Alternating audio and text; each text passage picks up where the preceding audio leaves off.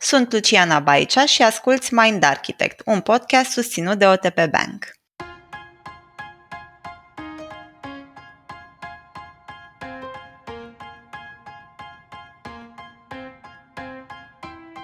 În public speaking nu e bine să ai emoții. Audiența nu o să te respecte dacă arăți vulnerabilitate sau nu o să mai fie interesată de discurs dacă nu faci glume. Acestea sunt doar câteva dintre convingerile pe care le-am întâlnit pe parcursul anilor legate de vorbirea în public. Cât de utile sunt, de fapt, emoțiile în public speaking și cum le folosim constructiv? Ce e de făcut și ce nu e de făcut atunci când suntem în fața unui public pentru a-i capta atenția și a livra un discurs memorabil. Explorăm toate aceste idei și demontăm mituri în episodul de astăzi cu Ioana Youngsma, coach pentru speakerii TEDx din mai multe țări și trainer de comunicare și abilități de prezentare.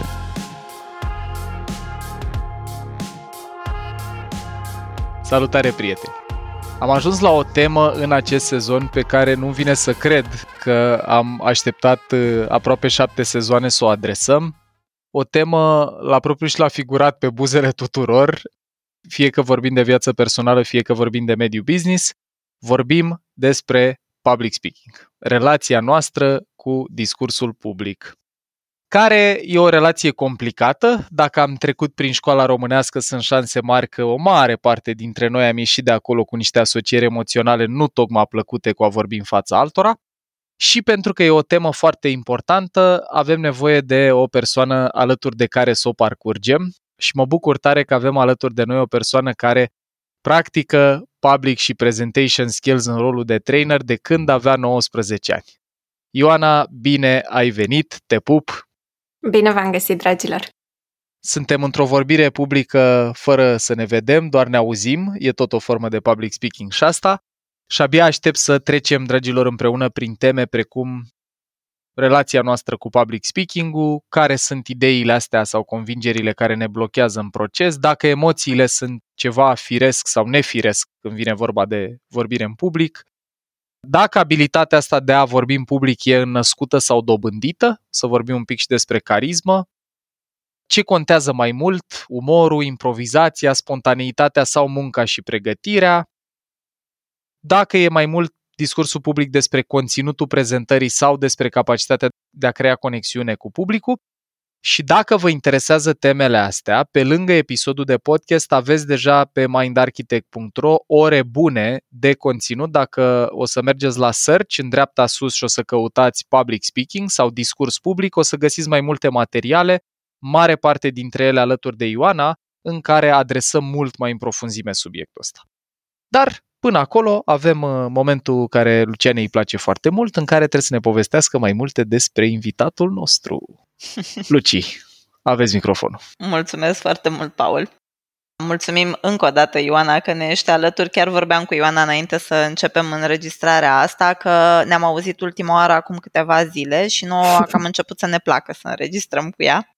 Mai ales că trebuie să auziți pe Ioana vorbind, e voce de podcast, de radio. mulțumesc, deci nu, nu doar mulțumesc. de discurs public.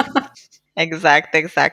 Așa că, Ioana, câteva cuvinte despre tine. Ioana e TEDx Speaker Coach din 2017, deci pregătește speakerii care urcă pe scenă la TEDx și a lucrat până în momentul ăsta cu 20 de speakeri la 8 evenimente din toată lumea, practic, nu doar de pe continentul ăsta, din Danemarca, Belgia, Germania și chiar și India. E Neuromindfulness Master Practitioner pe care l-a lucrat împreună cu prietenii noștri de la Neuromindfulness Institute. E trainer de comunicare și presentation skills încă din 2008, când avea doar 19 ani. Iar în timp, practica a evoluat de la căutarea cuvintelor perfecte pe care să și le însușească speakerii la căutarea de resurse interioare ale acestora pentru ca ei înșiși să-și poată găsi cuvintele care le spun povestea, iar despre asta vă foarte încurajăm să mergeți către Brain Food-ul despre cum ne găsim cuvintele și care e importanța lor în public speaking, pentru că acolo Ioana ne povestește mult mai amplu cum a fost trecerea asta și care sunt modalitățile prin care putem să relaționăm mai bine cu cuvintele în public speaking. Iar în parcursul ăsta a devenit prietenă și cu psihologia și neuroștiința, lucruri de care s-a apropiat tot mai mult în ultimii 3-4 ani. Bine ai revenit cu noi în uh, episod de podcast de data asta și aș vrea să începem episodul ăsta prin a vedea care e în general relația noastră cu public speaking-ul, în România preferabil. Cum ne raportăm noi la ideea de a vorbi în public? Și adresez întrebarea asta atât către Ioana cât și către Paul, căci cred că fiecare dintre voi are o perspectivă foarte utilă. Ladies and guests first, Ioana, te rog. Mulțumesc și bine v-am găsit. Mulțumesc că mă primiți încă o dată între voi. Aș începe cu o idee asta de love-hate relationship mhm. pe care o avem, pentru că toți ne dorim să prezentăm uh, mai bine. În același timp, uh, nu ne e întotdeauna ușor și, așa cum ai spus și tu, Paul, la început, avem o moștenire grea în urma școlii, dar ce am observat este că această teamă, termenul tehnic e glosofobie, teama de a vorbi în public e prezentă nu doar la noi în țară, ci iată și în uh, nordul Europei, unde sunt eu, și chiar și în Statele Unite, care e poate una dintre cele mai extroverte națiuni. Uh-huh.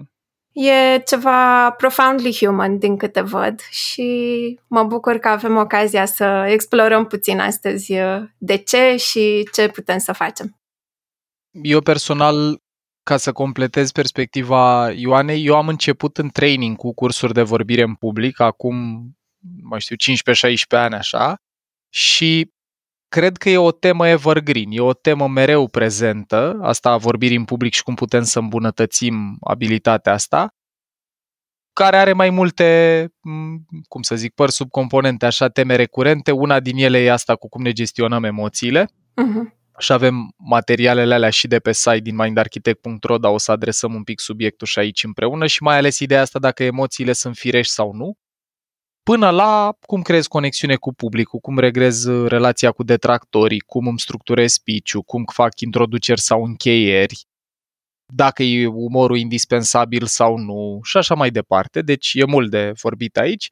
Eu cred în intro ăsta că merită spus că vorbirea în public e o abilitate care ajută indiferent cine ești, de unde ești, dacă e ceva ce vrei să faci în context profesional sau dacă vrei să faci drept meserie, dacă e o meserie de asta, speaker, trainer, nu știu, Dorin probabil că știe mai bine cât a contat vorbirea în public și în propria lui evoluție profesională, de la expert tehnic la director general eu cred că e o abilitate pentru lumea în care trăim și indispensabilă, în opinia mea. O mare, mare parte din evoluția mea profesională cred că s-a bazat pe cultivarea abilității astea de a vorbi în public.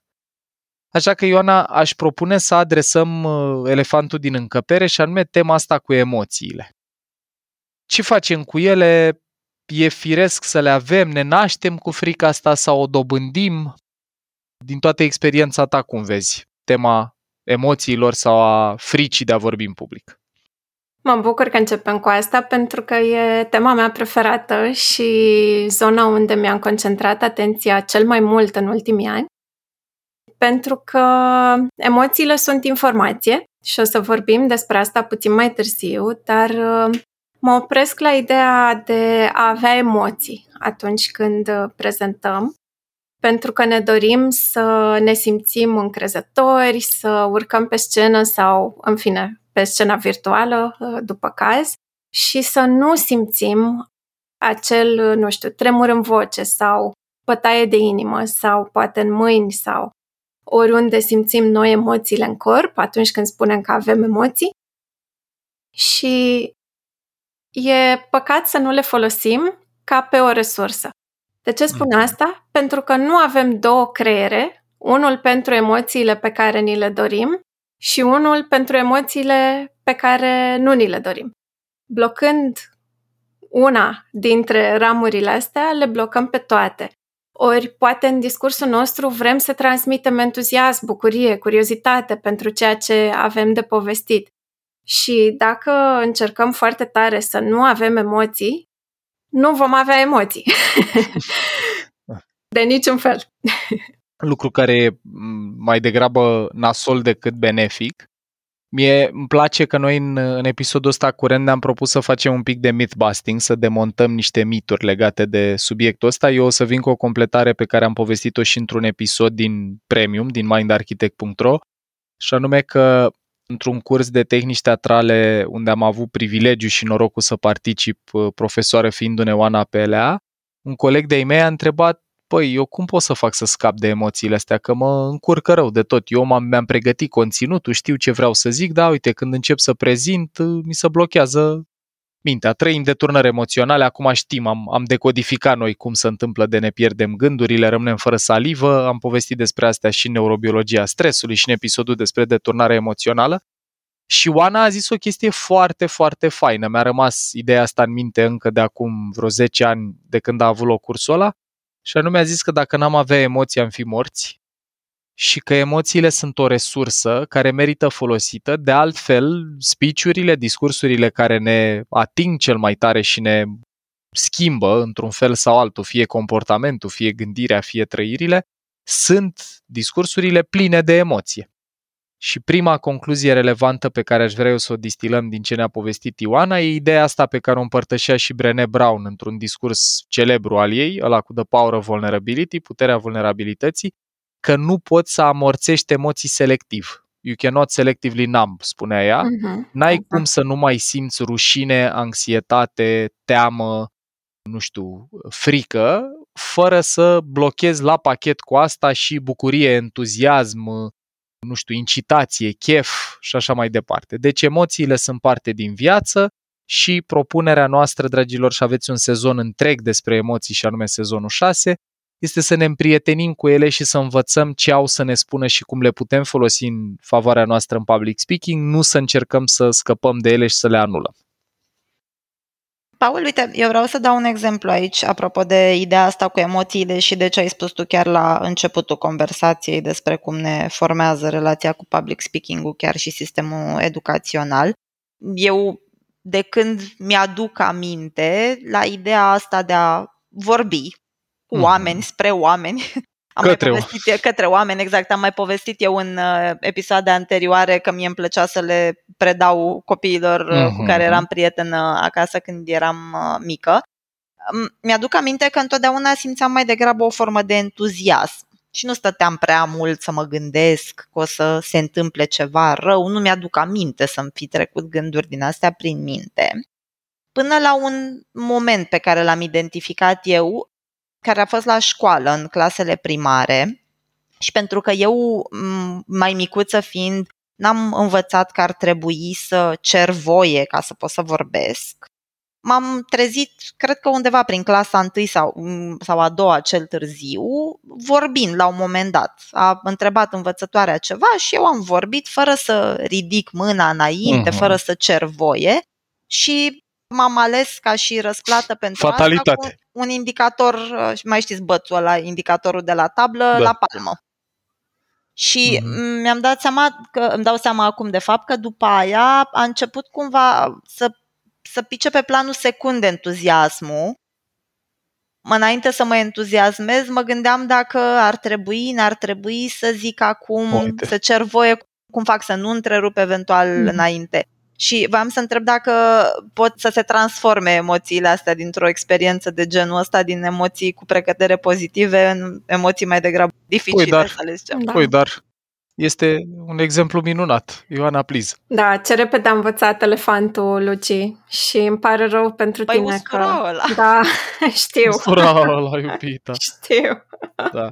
Și uite, asta, doar atâta vreau să zic în exemplul Lucianei, că e un exemplu bun de one trial learning, da. adică de învățare într-o singură iterație. Noi am povestit în mai multe episoade și despre memorie și în, în podcast și în uh, premium că elefantul învață prin repetiție și asociere, dar iată că repetiția pentru experiențe negative cu precădere nu e neapărat necesară. Dacă a durut suficient de tare fizic sau emoțional, experiența respectivă poate să fie necesară o iterație, ca după aia, în instanțe viitoare, eu să proiectez din experiențele astea trecute și să anticipez durere și iată, mintea mea să fie mult mai mult populată cu gânduri din registru, bă, oare e ok ce zic, dacă mă pedepsește iar, dacă mi-o iau iar, mai bine tac și așa mai departe. Uite, eu am uh, exemplu fix invers, apropo de cum uh, m-am îndrăgostit de public speaking. Am participat la o competiție la un moment dat, eram cred că în primul an de liceu, pe care am câștigat-o, deși mi-aduc aminte că în final îmi tremurau acolo toate macaronele. și am și acum discursul pe care l-am spus atunci. L-am găsit uh, pe un laptop vechi și l-am păstrat și am simțit atâta bucurie, mândrie, recunoaștere, achievement, așa, pe toate planurile, că s-a lipit de mine și fără să-mi fac un plan din asta, doar uh, câțiva ani mai târziu am ajuns să, să o practic și cumva îmi spune că partea asta legată de emoții este un profesor foarte eficient și putem să aplicăm metoda asta și pentru cei care ne ascultă, nu doar în cazul nostru când învățăm că e bine sau nu e bine să vorbești în public, e periculos sau nu e mhm. periculos, uh-huh. Ci să o folosim astfel încât să servească celor care ne ascultă și emoțiile să fie un suport pentru mesajul nostru, pentru că sunt foarte eficiente. Ioana, uite, pentru că chiar spunea Paul la începutul acestui episod și ridica problema dacă este public speaking-ul înnăscut sau dobândit. Cum vezi tu abordarea asta? E o temă cu care m-am confruntat foarte mult în ultimii ani și răspunsul meu e și și. Va fi răspunsul meu, cred că, la multe întrebări de astăzi. Păi, dar... Există talent și nu îl putem nega. Sunt oameni care au o înclinație către asta, cărora le vine ușor și își iau multă bucurie. Și există și instrumente pe care le putem aplica toți. Și când am descoperit această a doua idee, pentru mine a fost ca o eliberare de sub tirania talentului, pentru că avem impresia că dacă nu avem talent, nu avem de ales. Suntem uh, cumva condamnați să nu fim buni la public speaking. Ei bine, iată că avem psihologie, avem neuroștiință și sunt resurse care pot fi aplicate perfect democratic de absolut oricine pentru a deveni vorbitori mai buni. Și aici pot să dau un scurt exemplu. Avem mult mai mult despre asta în Brain Food-uri uh-huh. pe mindarchitect.ro. Un tool pe care eu îl folosesc cu toți speakerii cu care lucrez este modelul SCARF, care ne ajută și să identificăm ce butoane sensibile avem noi, ca și speaker, dar și ce butoane sensibile ar putea avea audiența noastră. Și în linie cu asta, uite, Ioana, le spun oamenilor care ne ascultă, dacă căutați, dragilor, Scarf Test pe Google, o să găsiți un link pe care îl aveți și în surse la mai multe materiale de la noi de pe site, către site-ul Neuro Leadership Institute al lui David Rock, unde puteți să faceți gratuit un test să vedeți care e cel mai sensibil buton al vostru, sau mai precis care e ierarhia sensibilității voastre la butoanele Scarf. Și Ioana, eu vreau să construiesc pe ideea asta cu scarful și pe ce ai spus tu că există unelte, există descoperiri din psiho, din neuro, care ne ajută să vorbim mai bine în public, eu aș spune că sigur că abilitățile născute poate să facă viața mai ușoară, uh-huh. dar eu cred că e mult mai mult la îndemână să muncești și să dezvolți abilitățile astea ca să fii un vorbitor cel puțin bun. Eu cred că abilitățile native, să ai o personalitate care te predispune la a fi, nu știu, spontan sau amuzant sau adaptabil, poate să ajute, sigur, și fac drumul mai ușor, dar sub nicio formă, cum mi-a plăcut mult cum i-ai zis tu, tirania talentului, nu e obligatoriu să ai carismă sau un anume tip de personalitate da. sau un anume tip de, nu știu, genetică sau configurație psihologică ca să poți să fii un vorbitor cel puțin bun. Absolut și nici nu ne asigură conținutul. Faptul că ne e ușor să livrăm spune ceva doar despre cum o spunem, nu și despre ceea ce spunem. Ori și asta e o parte importantă care trebuie să-i acordăm atenție și aici intervine munca asta de pregătire despre care vorbim astăzi. Da, uite, aici la partea asta că ai zis că poate fi și și, eu mă regăsesc în partea de total fără talent sau mi-aduc aminte cum eram la începutul public speaking-ului, că povestea un pic Paul la început despre mine, că am început din cariera tehnică. Măi, deci nu m-a ajutat deloc, nici personalitatea, nici formarea, ca eu să vorbesc în public. Până să ajung la emoții și uite să mă împrietenesc cu neuroștiința și cu psihologia în ultimii ani, unul la mână că mi-a fost foarte greu ca să fac public speaking, doi la mână mi-aduc aminte și greșelile de tehnică pe care le făceam până să fac primul curs de presentation skills. Deci eram nevoie să mă urc pe scenă și vorbeam cu spatele la public, cu fața mm. către proiector, de exemplu, sau mă jucam cu cheile în buzunar. Lucruri pe care le-am, le-am aflat ulterior la cursuri. Da. Și cel mai mare șoc, cred că l-am avut în momentul în care m-am auzit înregistrat și m-am văzut. Deci în momentul în care am avut uh, vocea redată pe o casetă video era la momentul respectiv când am făcut. Ce vreau să zic cu asta? Că abilități înnăscute zero în cazul meu, multă muncă, plus partea asta de gestionare a emoțiilor care a venit în ultima mm. vreme, acum, la sfârșit, Foai, deci îmi place la nebunie să vorbesc în public. Ce fain. Am învățat să-mi iau plăcere, da. Aș fi curioasă, Dorin, ce ai simțit că te-a ajutat cel mai mult de-a lungul timpului? Ei, unul la mână, exersatul, uh-huh. faptul că, deși nu neapărat aveam experiențe plăcute, continuam să fac lucrul ăsta, știam că e necesar A, și că e important pentru mine și am depus multă muncă. Și uh-huh. cred că perseverența m-a ajutat cel mai mult, plus curiozitatea.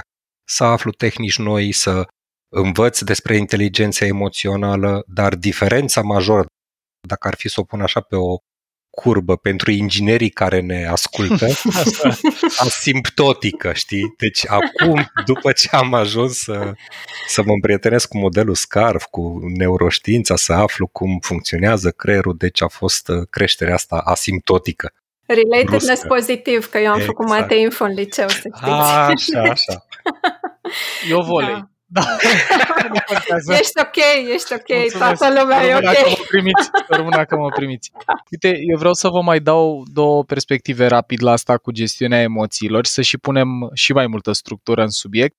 Cred că a merge la cursuri de public speaking, cel puțin în practica mea, ajută la a reduce din anxietate că ai sentimentul că ai unelte Că vorbim de tehnici de respirație, că vorbim de metode de structurare, că vorbim de, nu știu, tips and tricks, recomandări din astea prescriptive rapide de cum să gestionezi intervenții din public sau lucruri de felul ăsta. Deci îți dă un arsenal așa de unelte sau de pârghii prin care să te ajuți.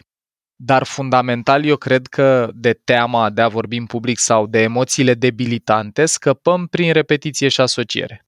Și mi-a plăcut mult exemplul tău, Dorin, că ai zis că deși era nasol la început și cred că pentru marea noastră majoritate e nasol la început, dacă venim din școala pe care am trăit-o mulți dintre noi, dacă continui și sunt mai degrabă experiențe cu deznodământ neutru sau preferabil pozitiv și știți voi și raportul ăla cu 3 la 1, preferabil de 3-4 ori mai multe experiențe pozitive decât alea negative, încet, încet începem să simțim mai întâi că scade din anxietate și după aia, așa cum o trăiește Dorin acum și cum poate o trăi mai mulți dintre noi, poți să începi să simți chiar chef sau entuziasm să faci lucrul ăla. Ioana, în experiența ta de sensibilizare asta sau recablarea emoțională e mai degrabă ceva ce trebuie trăit decât înțeles în cursuri? Absolut. Și așa cum ai zis, cursurile îți dau niște instrumente pe care apoi să le testezi in the real world și practica sau exercițiul cel mai bun este cel în care ești în fața unui public cât de mic. Ce fac eu, spre exemplu, cu speakerii atunci când ne pregătim pentru un discurs anume este ca treptat să creștem gradul de expunere Uh-huh. Îi invit, spre exemplu, să organizăm o sesiune de repetiții cu, nu știu, câțiva membri ai familiei sau prieteni apropiați cu care se simt în siguranță, după care invit eu pe cineva și astfel aducem niște oameni pe care nu-i cunosc, deci creștem un pic nivelul de stres, apoi creștem numărul de oameni și tot așa, până când se simt tot mai confortabil cu, cu discursul și cu modul de livrare. Însă îmi place tare mult ce a spus Dorin, că s-a văzut pe o înregistrare. Pentru că e un instrument pe care eu îl folosesc foarte mult. E ceva ce ne ajută să vedem efectiv cum arătăm sau cum sună vocea noastră atunci când livrăm un discurs sau o prezentare și feedback-ul ăsta e ceva ce nu ne poate da nimeni. Văzându-ne efectiv cum livrăm ceva și, într-adevăr, e bine să fim odihniți într-o dispoziție destul de bună când ne urmărim pe înregistrare și mie mi-e greu să mă văd pe înregistrări, dar știu că din asta pot învăța cel mai mult. Dacă nu avem feedback-ul ăsta de la noi înșine, e destul de greu să știm ce anume să îmbunătățim, unde să facem acel fine-tuning. Mie mi se pare foarte util ce ne spui și am stat, dragilor, mai mult partea asta de gestiunea emoțiilor în uh, startul episodului, că e elefantul din încăpere. Eu la cursuri care n-au legătură cu vorbirea în public ajung să aud de la participanți că m-ar ajuta sprijin în subiectul ăsta, deci rețineți că e o problemă colectivă, toată lumea o trăiește. Ioana ne-a împărtășit că nici nu-i particulară culturii noastre și pentru mine, mm. Ioana, asta e un lucru liniștitor, că eu mă gândeam da. că e foarte mult ancorat în ce am trăit noi aș mai zice o idee potențial utilă dacă vreți să vă împrieteniți mai bine cu emoțiile voastre în general, e să observați specific în context de vorbire în public ce anume vă sperie. Care sunt gândurile alea din registru, bă, dacă râd de mine, bun, ok, deci acolo e despre a fi penibil sau dacă îmi contestă datele, ok, e despre uh-huh. competență Cred că e util exercițiul ăsta de introspecție să vedem care e ADN-ul fricii ăleia n-am mai exprimat în fața altora. E că o să fiu judecat, e că n-am informații suficient de bune, e că trăiesc sindromul impostorului și mă minunez și eu că oamenii ăștia au venit să mă asculte. E, da. cred că, util să vedem plăcinta fricii de a vorbi în public din ce felie alcătuită, că dacă avem feliile explorate și clarificate, e mai ușor și să le adresăm. Bun. Te rog, te rog, Iona. Vreau să spun că de multe ori frica asta vine la pachet cu rușine și nu suntem conștienți de mm-hmm. acest uh, substrat și mă bucur că ai îndemnat uh, oamenii care ne ascultă să investigheze care sunt componentele pentru că uneori uh, frica e mai ușor de gestionat, dar rușinea cumva rămâne cu noi, e ca un uh, silent companion, așa, care e norișorul care plouă deasupra capului. Da, și, e bine și rușinea, asta e, și rușinea e și o emoție foarte profundă, e ceva ce învățăm relativ repede și, dragilor, aveți un episod dedicat pe subiectul ăsta în sezonul 6, dacă vreți să explorați mai în profunzii.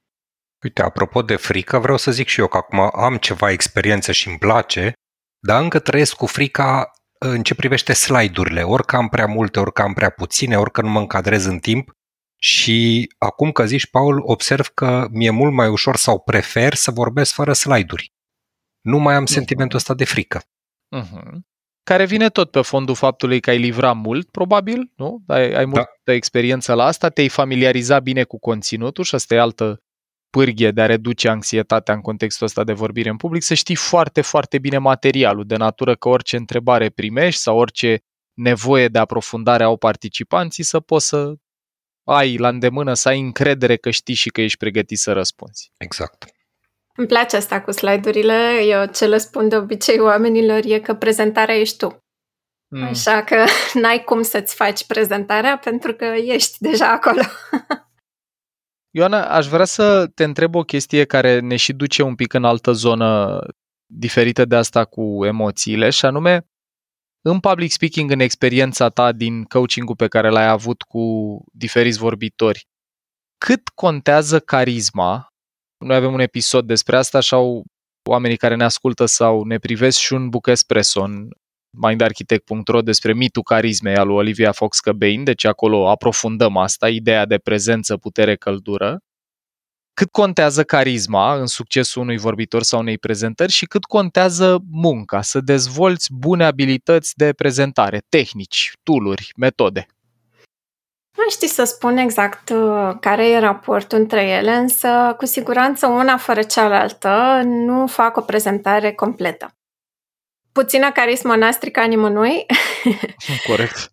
în același timp, fără planning, da, hai să nu zic neapărat tehnică de prezentare, că asta poate să însemne multe lucruri și le putem numi, dar fără un pic de planning al conținutului, prezentarea poate să fie doar entertainment și să nu ducă neapărat ideea la capăt, ideea să nu fie clară, oamenii să nu înțeleagă de ce ne-am adunat uh, astăzi aici, ce vrem de la ei și așa mai departe. Și dacă ne uităm la tehnici, putem să numim storytelling-ul ca o tehnică generală și foarte bine primită de către audiențe atunci când dăm exemple din practica noastră sau din uh, proiectele pe care le-am avut. Dacă ne uităm la structura discursului, aici pot da câteva exemple de tipul discurs argumentativ, da? susținem o idee, aducem argumente pro și contra, tragem o concluzie. Tutorialul, hai să te învăț ceva sau ce am învățat din cutare experiență. 10 motive să faci sau să nu faci ceva. Dezvăluirea, asta e o metodă care îmi place mie foarte mult. Hai să-ți spun un secret. Mm-hmm. Mm-hmm. Da? Face oamenii curioși. Cum să nu faci un lucru am avut uh, un speaker la un eveniment acum 2 ani care a avut un discurs despre fericire și era despre cum să nu fii fericit. Dacă vrei să fii sigur că nu ești fericit, nu îți face prieten, nu ieși afară, nu face mișcare. deci cumva antisfatul. Uh-huh. Bineînțeles, totul era ironic, dar uh, asta a fost formula pe care ea a găsit-o.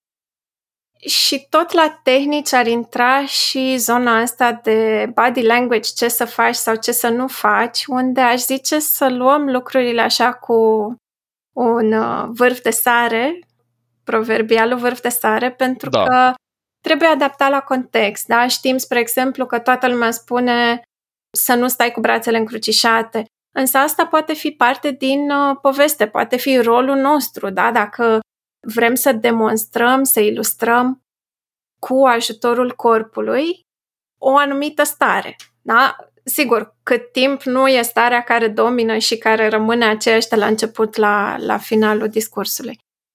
Deci sunt tehnici, însă fără poveste, uh, ele rămân uh, doar la capitolul, ok, o prezentare livrată bine. Însă trebuie integrate cu firul narrativ. Și la firul narrativ, cred că merită adus în discuție și aspectul ăsta că mintea noastră a evoluat pentru a urmări povești, fire narrative asamblate sub formă de poveste, nu bullet point-uri, uh-huh. nu slide-uri. E inclusiv arhetipul ăsta sau povestea arhetipală Călătoria eroului, de care noi am vorbit puțin în episodul despre importanța poveștilor, alături de Cristi Lupșa, Luci, nu mai știu în ce sezon era exact, da, dacă mai ai tu la îndemână în asta. În sezonul 2. A, așa, în sezonul 2. Bun. Deci, practic, înțelegem, contează și carisma și n-a stricat nimănui, dar avem la îndemână o grămadă de unelte care țin mai mult de cunoaștere și de muncă, de a le pune în practică, de a depune efortul ca să putem să livrăm mai bine. Ioana, vreau să te întreb un aspect. De pildă, pentru o prezentare de 30 de minute sau de 20 de minute, cât ar fi un discurs la TED maxim sau cât era cel puțin când am vorbit uh-huh. eu. Cam cu cât timp înainte merită să înceapă cineva să se pregătească și cum ar arăta pașii procesului de pregătire, așa, în linii mari? O să dau două răspunsuri aici, un scenariu ideal și un scenariu realist. și anume, cel ideal este, spre exemplu, noi începem cu 4-5 luni înainte pentru discursurile de la TED. Uh-huh. Și pentru conferința TED Global, spre exemplu, nu știu dacă este o cerință scrisă negru pe alb, dar uh, practica este ca pentru fiecare minut de discurs să existe minim o oră de practice. Și în cazul nostru petrecem primele două, trei luni uh, definind și finisând discursul și ultima lună, două, pentru a exersa. Și știu pe cineva care a exersat uh, discursul în fiecare zi timp de șase luni pentru o conferință TED Global. Acum, sigur că în viața de zi cu zi nu avem poate resursele să facem asta cu fiecare prezentare pe care o ținem, Și aici aș zice măcar o săptămână înainte să începem mm. să punem gânduri pe hârtie și să exersăm, chiar și dacă nu avem un script sau slide-uri. Sub orice formă ar fi această pregătire, e necesar să repetăm de câteva ori. Fie că o facem singuri, fie că rugăm un coleg să ne ajute și să ne fie o prima audiență. Dacă nu trecem măcar de două, trei ori prin uh, discursul respectiv, e posibil să ne trezim că ne pierdem ideile, că nu știm cum să facem legătura între două secțiuni.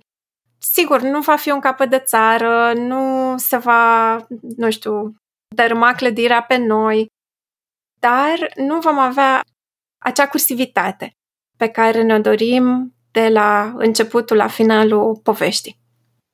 Beautiful. Mulțumesc că asta aduce un pic de claritate că practic e nevoie de multă muncă. Eu pot să confirm și din practică personală că discursurile unde m-am bazat mai mult pe abilitatea mea de a improviza sau pe spontaneitate sau lasă-vă că știu tema asta, o fac eu din încheietură, chiar dacă au ieșit bine sau decent, puteau să iasă mult mai bine dacă depuneam și niște efort eu v-aș mai încuraja, dragilor, pentru discursurile care chiar contează să vă și cronometrați, dacă sunt din astea cu timp fix și a sta în timpul dedicat e o dovadă de respect pentru public da. și pentru organizatori. Cred că merită Foarte zis ideea asta. Da, da. da. La prezentarea mea de la TED la Ploiești, vorbitorul dinaintea mea, după 45 de minute, și-a terminat introducerea la TED. Wow! Da, adică a fost ceva dramatic, din păcate era și sponsor sau din fericire și nu l-au tăiat. Dar pentru toți ceilalți oameni care aveau deținut o prezentare acolo, eu urmând după această persoană, a fost foarte complicat. Da, pentru că seama. toată lumea era nervoasă, publicul era agitat, n-a fost bine și uite, inclusiv asta cu ați cronometra discursul, a vedea că stai în timp, plus minus acolo un minut, da, give or take, poate să ajute mult. Și uite, aici revin la ideea înregistrărilor. Putem să repetăm înregistrându-ne și apoi mm-hmm. să vedem cum a sunat introducerea, cum a sunat încheierea, momentele cele mai importante, da, care sunt reținute cel mai bine. Pot să fac ceva mai bine aici, parcă n-a sunat chiar ok, hai să facem altă tranziție. Ne ajută mult să ne înregistrăm și vedem cu ocazia asta și cât timp ne ia să parcurgem tot ce avem de spus. Dacă trebuie să mai tăiem sau poate avem ceva de adăugat, e, e un feedback bun. Grozav. Ioana, apropo de, vorbeați mai devreme voi despre Olivia Fox-Cabane și cartea ei de Carisma Myth și mi-am adus aminte de o chestiune de care vorbim și noi la conversația respectivă și anume doi public speakers care au și candidat la președinție în România și erau foarte diferiți unul de celălalt, și anume Traian Băsescu și Adrian Năstase.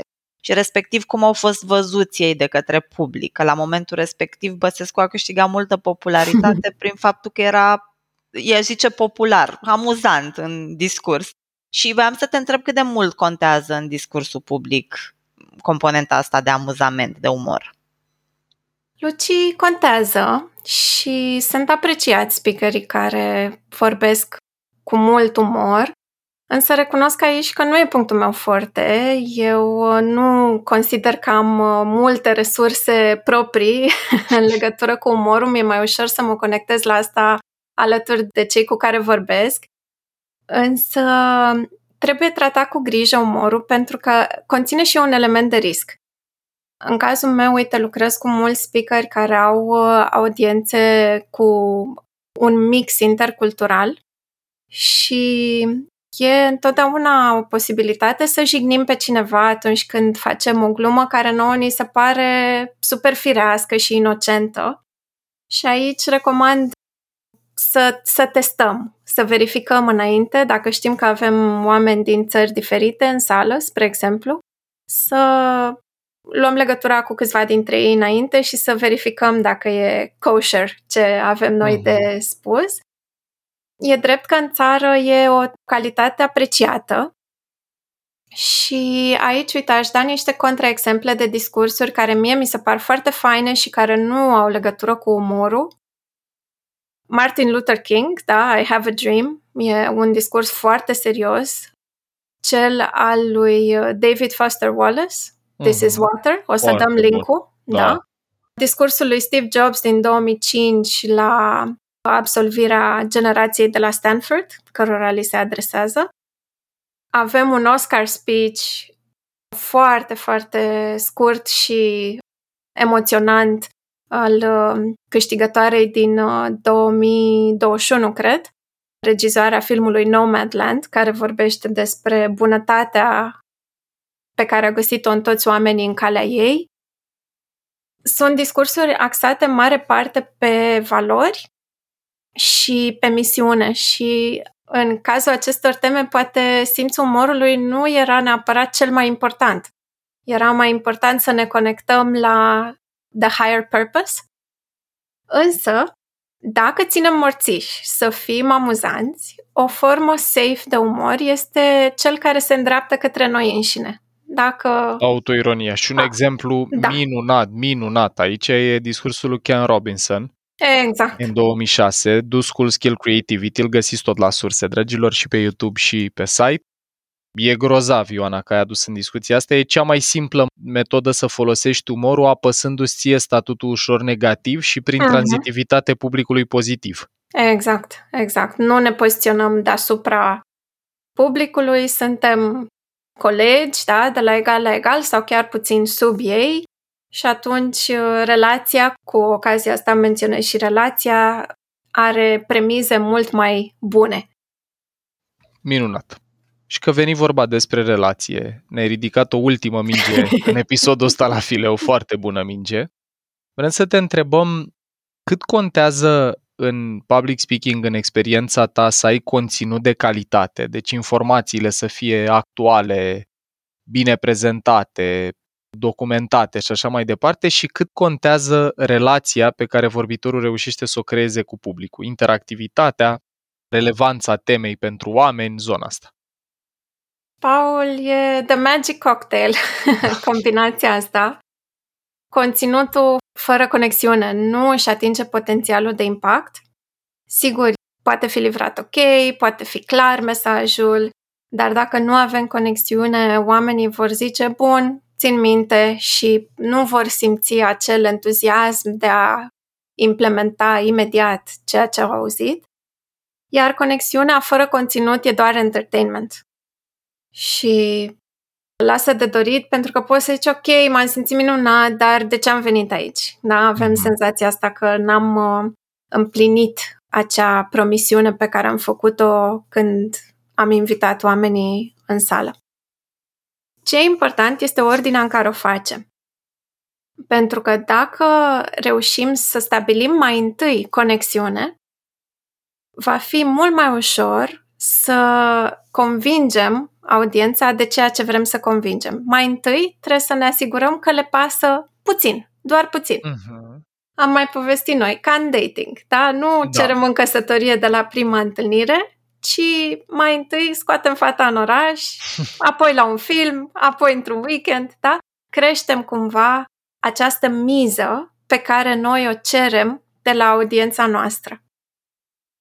Mi se pare grozav că subliniezi și tu ideea că ambele contează și una și alta sunt importante și conexiunea și conținutul, dar, dragilor, așa cum am povestit noi și în alte materiale, relație e ceva ce noi știm să evaluăm de sute de milioane de ani, când zic noi, mă refer mm. la toate mamiferele, pe când calitatea conținutului e ceva ce necesită multe resurse prefrontale, să-mi dau seama dacă ce a livrat vorbitorul ăsta e de nota 7 sau de nota 7,50 sau 8, e mai degrabă o nuanță, o nuanță care contează până la finalul discursului, dar e secundară nu ca importanță, ci ca ordine, creierii conexiunii cu publicul. Și aici Ioana a avut o conversație cu noi, cred că de aproape două ore, despre cum să creăm conexiune umană cu audiența. O găsiți într-un brain food pe mindarchitect.ro.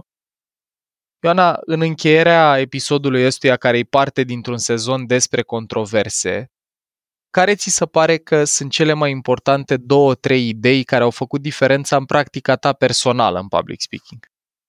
Prima a fost să-mi dau seama că nu e despre mine, pentru că mult timp și când eram în training și acum lucrând cu, cu speakeri pe scene cu multă presiune, aveam uh, cumva narativul ăsta că trebuie să fac o figură bună și mi-a luat tu ceva și Hagi? timp. Da, da, da. O figură frumoasă. Bun. Mi-a luat și mie destul de mult timp să-mi dau seama că e mult prea puțin important ce figură fac eu și că ceea ce contează e cum pot să-i ajut pe oamenii care vin în sală și cum pot să vin în serviciul audienței.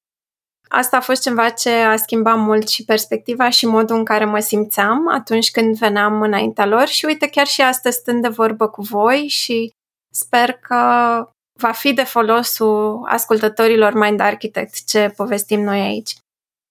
O altă idee care m-a ajutat foarte mult și a schimbat uh, abordarea pe care am avut-o a fost treaba asta cu talentul și cumva eliberarea de sabia asta lui Damocles că dacă avem uh, talentul e ok, dacă nu, we can never do it. M-a ajutat și să deschid cumva fereastra către un public mult mai larg și să simt că pot ajuta mult mai mulți oameni, nu doar pe cei aleși între ghilimele. Mm-hmm. Cred că astea sunt cele două puncte principale în, în povestea asta. Mulțumim din tot sufletul.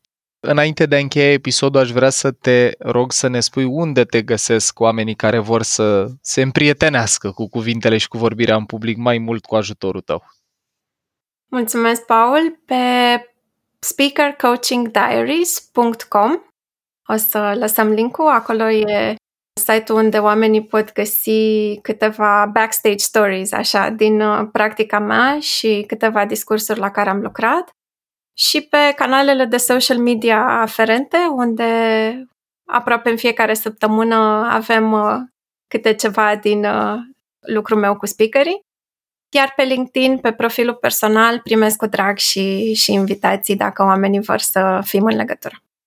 Beautiful și sper să te găsească și pe mindarchitect.ro cât mai Abia curând. aștept. Așa, și cu profilul tău de coach și cu ateliere pe care le plănuim împreună. Te îmbrățișez maxim, virtual așa, cu ajutorul cuvintelor. Îți mulțumesc. mulțumesc din tot sufletul pentru episodul ăsta. Cred că e poate tema de maximă importanță pentru noi ca popor să învățăm să ne găsim propriul glas și propriile cuvinte și după aia să ne găsim încrederea, să ne lăsăm emoțiile să ne ghideze în a comunica cine suntem și ce adevăr avem de spus și în fața altora. Mulțumim tare mult, Ioan! Mulțumesc și eu și mi-a făcut maximă plăcere să stăm de vorbă. Îmbrățișări!